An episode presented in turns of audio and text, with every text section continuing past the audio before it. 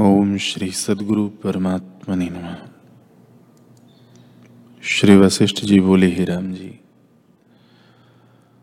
भोग पदार्थ बड़े यत्न से प्राप्त होते हैं, और जब प्राप्त हुए तब अनर्थ उत्पन्न करते हैं।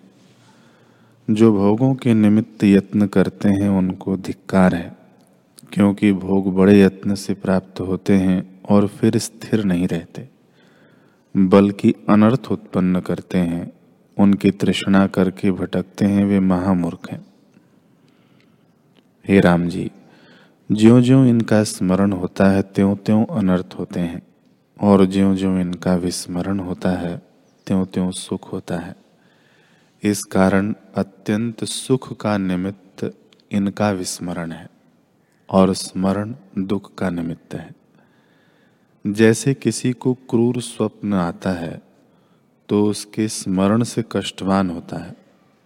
और जैसे और किसी उपद्रव के प्राप्त होने की स्मृति में अनर्थ जानता है, तैसे ही अविद्या जगत के स्मरण में अनर्थ कष्ट होता है।